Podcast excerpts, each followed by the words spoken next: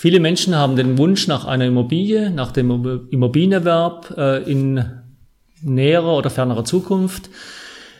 Wer monatlich dafür Geld zur Seite legen kann und will, hat in der Vergangenheit äh, Tools benutzt wie den Bausparvertrag oder Banksparpläne.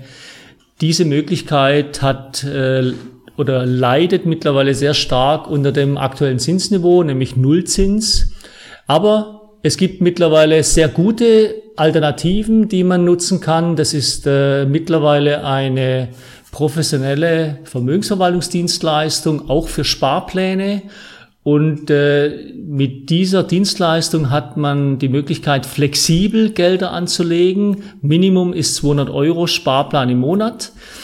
Man kann zusätzlich Gelder noch einzahlen, man kann die Beiträge reduzieren, man kann sie erhöhen, ohne dass es einen Kostenfaktor auslöst und hat damit im Normalfall einen höheren Ertrag beziehungsweise einen höheren Vermögenstand, wenn man eine Immobilie sich in späterer Zukunft kauft.